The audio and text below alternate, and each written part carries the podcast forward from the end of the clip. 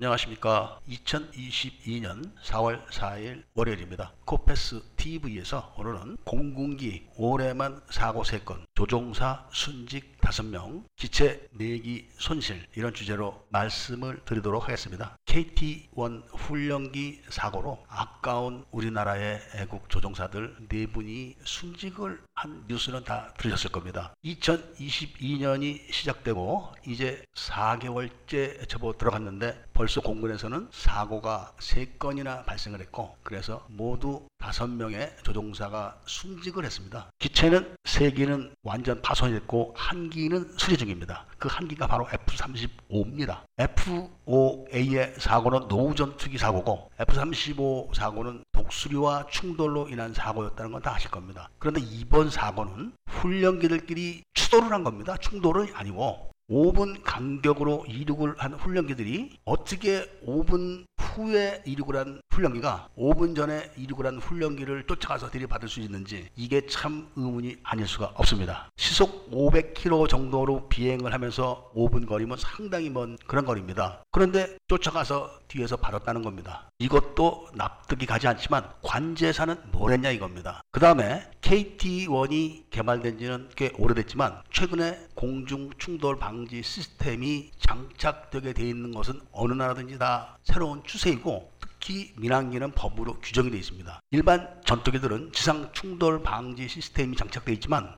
훈련기 같은 경우는 공중 충돌 방지 시스템이 장착돼야 되는데 됐는지 안 됐는지는 정확히는 모릅니다. 그러니까 이번 KT-1 훈련기 사고는 공중 충돌 방지 장치가 장착돼 있었다면 막을 수 있는 사고겠죠. 그리고 관제사가 훈련기가 수백 대씩 날아간 게 아니라 1호기가 이륙을 해서 시계 비행을 했고 2호기가 이륙을 해서 계기 비행을 했고 3호기가 따라 올라가서 그것도 5분 간격입니다. 뒤에서 받았다는 게 이게 말이 되는 게 아닙니다. 그리고 마지막으로 문제가 되는 게 바로 사출기입니다. KT1의 사출기는 사출을 하게 되면 캐노피가 완전히 다 날아간 다음에 사출 좌석이 튀어나가는 게 아니라 사출 레바를 당기면은 캐노피의 사전에 설정된 화약이 먼저 터지게 되어 있습니다. 그래서 캐노피가 깨지고 그 다음에 그 깨진 틈으로 사출 된 좌석에 나가게 되어 있는 겁니다. 그런데 만일에 화약에 문제가 생겨서 캐노피가 설정된 대로 깨지지 않았을 경우 사출기 의자 등받이 위에 큰 뿔 같은 게 달려 있는데 그게 먼저 사출기를 들이받아 가지고 깨트린 다음에 나가게 되어 있습니다. 그런데 그 뿔로 받아서 캐노피가 깨진다 그래도 완전히 깨지지가 않게 되면은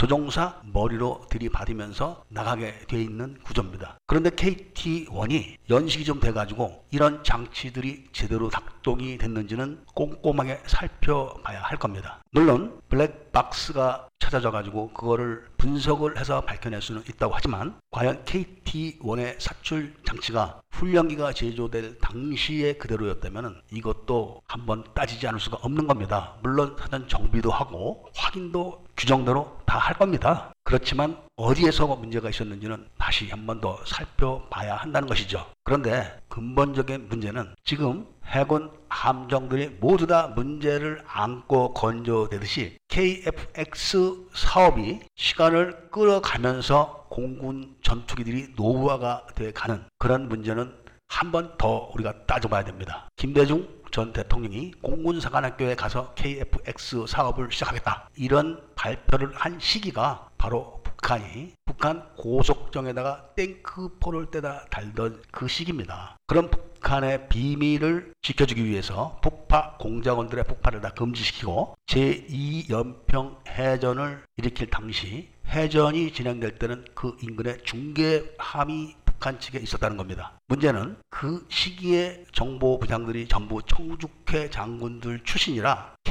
KFX에 관한 문제는 따로 제가 정리를 하고 있습니다. 지금도 공군 전투기 노후 문제가 심각한데 시급하게 공대지 미사일도 일단 외산이라도 먼저 장착을 해놓고 개발을 해도 늦지가 않는데 무기 국산하라 미명하에 시간을 또 끌어가지고 십몇 년을 기다려야 됩니다. 그 기간 동안 F5 전투기와 F4 팬텀기들이 그대로 있을 겁니다. 앞으로 얼마나 많은 사고가 날지 불보듯 뻔한 겁니다. 공군 장병들의 안전이 우선이냐, 무기 국산화가 우선이냐, 이런 논의는 하나만 합니다. 무기 국산화를 한다는 명분이 수출을 하기 위해서는 국산 무기를 장착을 해야 된다는 것인데, 지금 한국 공군에서 사용하는 국산 전투기들은 수출이 다 끊긴 지가 오래전입니다. 그러니까 이런 것도 말이 앞뒤가 다 안 맞는 겁니다. 그러면서 명백한 것은 공군의 구형 전투기들이 앞으로 십수년간을 더 기다려야 된다는 것입니다. 그러면서도 KF-21의 모든 기밀을